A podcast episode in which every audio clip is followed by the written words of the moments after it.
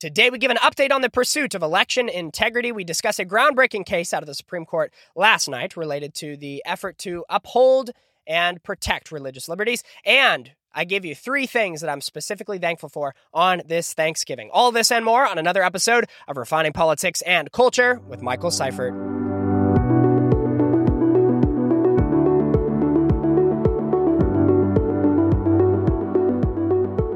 Right, everyone, welcome back to a Thanksgiving episode of Refining Politics and Culture, where we explore what it looks like together to have vitally important political, cultural, and faith conversations, all with the ultimate goal of exuding truth and love, conviction, and grace in our discourse. Happy Thanksgiving. Guys, I pray that today is a blessed day for you of rejuvenation, of refreshment with those that mean the most to you. So, wherever you're at and whoever you're with, I do pray that that's your reality today, that you're enjoying the blessings that God's bestowed upon us. Even in the midst of a crazy season, there's so much to be thankful for and grateful for. So, I, I do hope and pray that today is a Thanksgiving to remember in so many positive ways.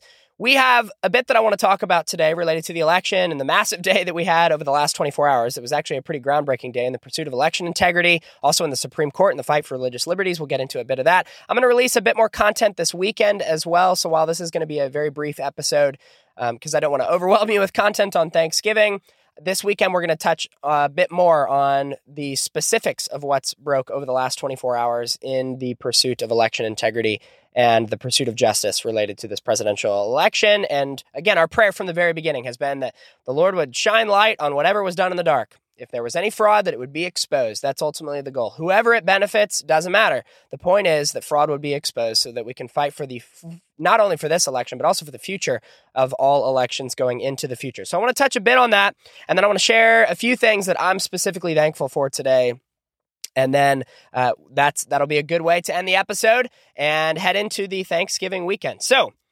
little update on what took place over the last 24 hours. Major breaking news.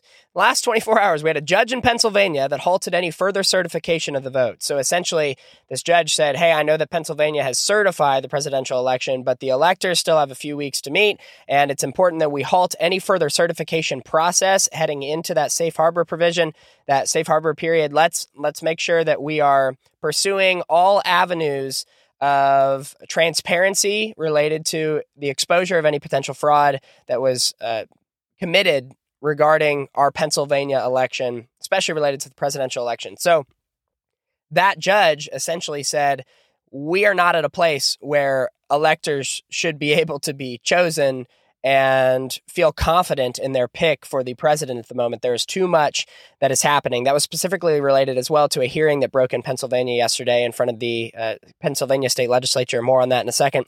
A judge in Wisconsin has a petition on 150,000 potentially counterfeit ballots. So that's major as well in Wisconsin. We've got a judge in Nevada that called an evidentiary hearing for next week so that's big news as well. Uh, the Trump campaign is actually going to be able to present evidence in a formal setting, which is going to be massive. That's something that the Trump campaign has really pushed for in, in Nevada, as well as Georgia, Pennsylvania, Wisconsin, Michigan. And that's where some of these other hearings are kicking in. A judge in Georgia has granted an expedited review of uh, the Trump campaign litigation and the election processes in Georgia. So, major news as well there. Uh, Lin Wood, who is an attorney that's working sort of hand in hand with Sidney Powell, um, trying to shine a light on what he believes is clear and evidentiary fraud that took place in this election. He's heading to the 11th Circuit now. So, his case is being expedited and being brought up the ladder.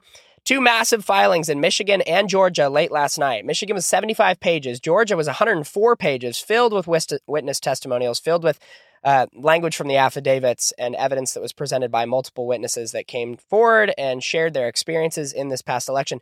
Those were both filed by Sidney Powell. So the major groundbreaking cases that we've heard are coming down the pipeline from Sidney Powell. Last night they were released. I've read about 30 pages so far. And this weekend, I'm going to be digging into both of those, uh, both of those filings in major ways. So I'm going to kind of unpack them and try to dig through and dissect and get the main points out of them, so that next week we're going to be able to dive into those in great detail. From what I've learned in the first 30 pages that I've read so far, and as I've even kind of just skimmed the whole thing and looked for the sort of bullet points and dug into the kind of primary arguments of the of the different filings, it's it's clear that there is so much to investigate here. on the Dominion side as well as on the just unconstitutional voting parameter side, on the ballot officials acting nefariously, on the different uh, state election officials really barring transparency from the votes or potentially, at least allegedly, acting very fraudulently in their ballot stuffing or their counting of the votes or the way in which uh, some of these votes were tracked or dumped. And there's there's a lot to this. So more on that's coming. I know it's hard to kind of skim the surface without diving much into. I, I want to. I could talk for 45 minutes about it right now, but again, I want to keep this episode brief. We'll come back to this uh, this weekend and into next week. We'll dive all into what's happening uh, all the different litigation that's being filed in these different states and what the Trump campaign has made it clear that they're pursuing. And again, the media said over the last few weeks, you guys don't have ed- evidence. There's no evidence. What are we talking about here? And the Trump campaign has said, guys, just hold on. We're not going to reveal all the cards and reveal everything that's been brought to us by these brave witnesses and whistleblowers until we are in a setting that's appropriate to do so, where we have the proper protections and we can make sure that this isn't just uh, leaked to the media and instead it's done in a court of law or in front of the Senate in these different states or in front of the legislature, whatever it is. So in Pennsylvania, for example, yesterday, the first of these hearings, it was groundbreaking. Uh, we heard reports of um, these ballot drops going 570,000 to Biden and 3,200 to Trump, which is unfathomable. And so, you, in fact, even in that one announcement by a, a, witness, the audience completely gasped in the legislature that was viewing this hearing. So it's it's very clear that there's way too much on the table to just skim by and move forward with the certification of this vote without proper investigations and without proper hearings and without proper review. So I'm glad that the doors are opening for transparency related to our election. Yesterday was a groundbreaking day in, that's the best way to word it, honestly. The doors opening for the pursuit of election integrity and justice. Again, regardless of how this election turns out, it is imperative that we make sure that every that there's no rock left unturned regarding this election because there is far too there are far too many uh, instances of alleged fraud and enough questions that merit the necessity to pursue answers. There's way too much of that on the table to just skim by it like the media wants to do and call this race. So that's why I've said from the beginning it was a mistake for the mainstream media to call this race this early when there were so many irregularities, both statistical and brought to the surface by these different whistleblowers and witnesses to move forward. It, it was reckless, it was irresponsible, it got the entire country thinking one way when in reality this this election's far from over. And the Trump campaign and their legal affiliates yesterday made it very clear this election is far from over. We're not done yet. There's still a few weeks before the Electoral College meets and casts these votes. And then there's still a few weeks after that until it goes to the House. So a lot is happening here. Make sure that you are staying up to date on my Instagram at real Michael Seifert. I'm giving developments as they break, even throughout this weekend as the cases continue to develop. There's so much happening in real time. So I want to make sure that you are in the know and able to be updated as much as you desire to be. So make sure you're tuning in with me there, and we'll continue talking about this into this weekend and into next week. Now, what I want to do, I want to share a great piece of news with you, something definitely to be grateful for in the pursuit of religious liberties being upheld and the First Amendment being upheld because it is vital in our great nation. So this is out of the Supreme Court last night. This is just the news reporting. The Supreme Court late Wednesday night struck down New York Governor Andrew Cuomo's new COVID 19 restrictions on religious gatherings. As new Justice Amy Coney Barrett cast one of her first high impact votes, and Chief Justice John Roberts sided in dissent with the court's more liberal bloc. In a 5 4 decision, the court said Cuomo's restrictions violated the Constitution's First Amendment right to freedom of worship and granted an injunction barring the rules from being enforced. So the majority opinion said members of this court are not public health experts, and we should definitely respect the judgment of those with special expertise and responsibility in this area. But even in a pandemic, the Constitution cannot be put away and forgotten. The restrictions at issue here, by effectively barring many from attending religious services, strike at the very heart of the First Amendment's guarantee of religious liberty.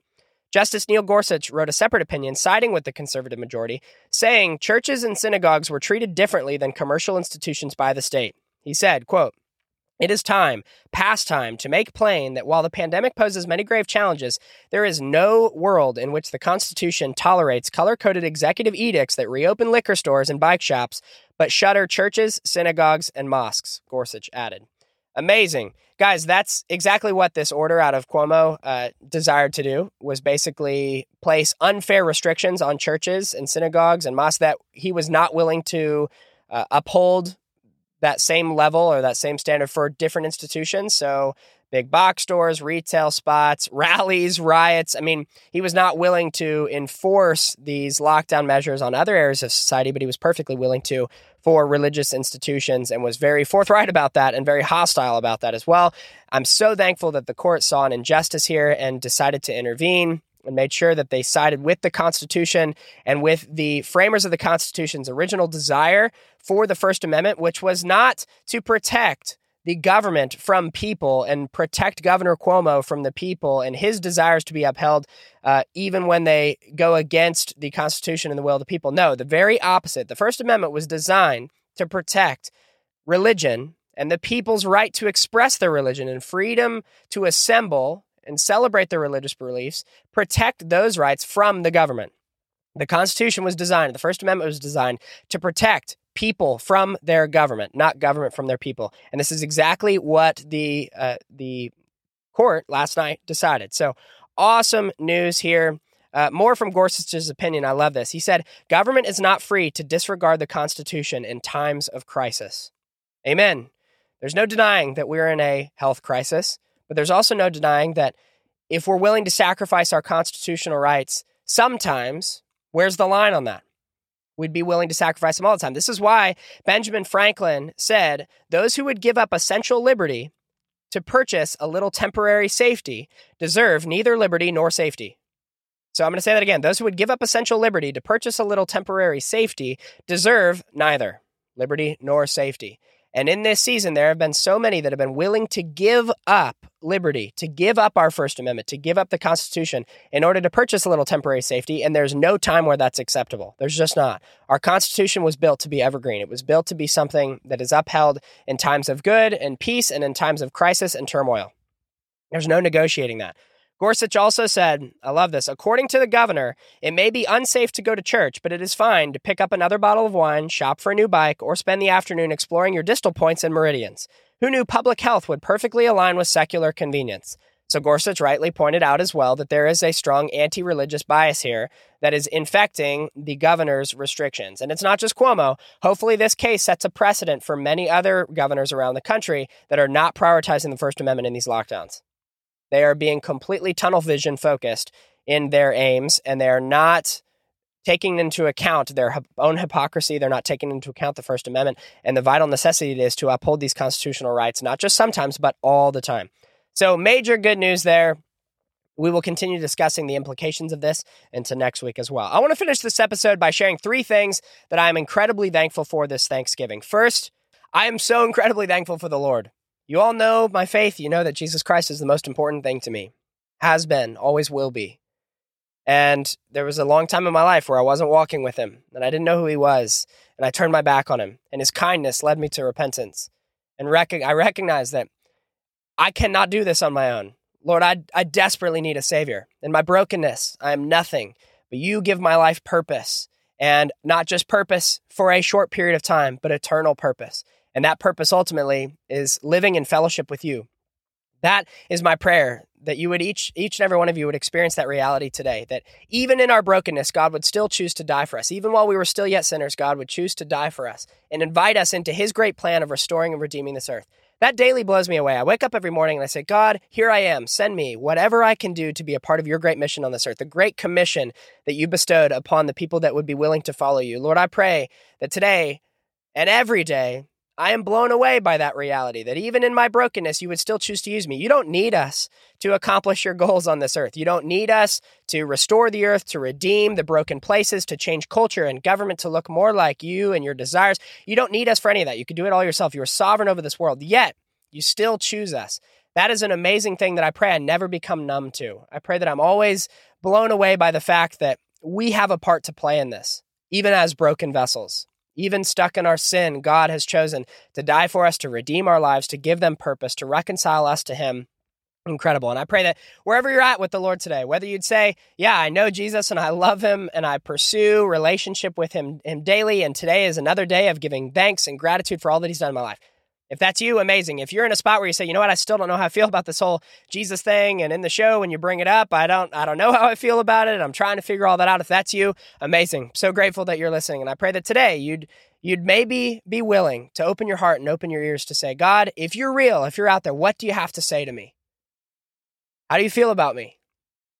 I read and I hear and I and I see these things and I don't know what to think about them. God, would you offer clarity to my life about who you are, your desires for me, how you want to speak to me? I pray that that would be your reality today, that you'd be willing to do that with an open ears and an open heart to hear what he may have to say to you, because I believe that he does want to speak and show love to each and every one of us.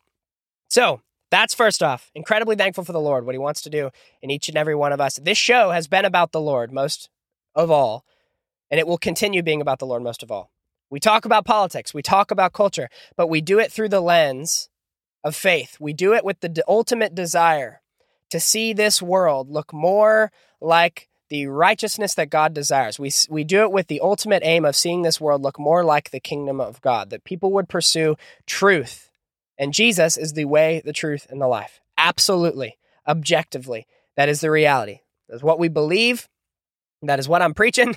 That is what I desire to communicate throughout this show, even as we talk about these political and cultural topics. So, the second thing that specifically comes to mind that I'm incredibly grateful for today is this country, this incredible United States of America.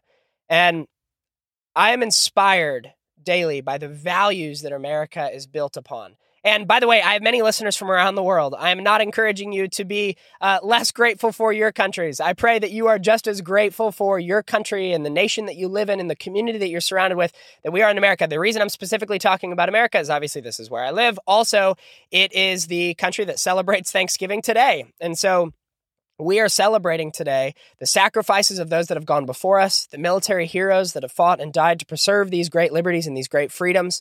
And God is doing so much in this country. We have a history that is troublesome in many ways. We have a history that is glorious in many ways. And America should be defined by the values that she's embraced over the last 244 years. That's my prayer.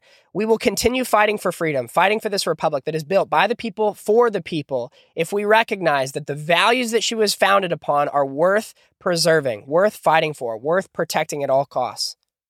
Because for the first time in human history, we have this government that was instituted for the people, that a constitution was designed to protect the rights of people from government. Again, not government from the people that we have a nation that recognizes unalienable rights given to us by our Creator for life, liberty, and the pursuit of happiness. That we would be a nation not defined by ethnicity or by culture, but we're defined by our values, by what we embrace. So we have people from all over the map of different backgrounds and different experiences, different ethnicities, that we all come together and we're uniquely American because we recognize that our skin color and our gender and our backgrounds and our cultures, those things don't define us. They can't divide us. Because they don't define us, they can't divide us. What brings us together and what unifies us is common values for life, liberty, and a pursuit of happiness, common desires to see freedom for every man and every woman.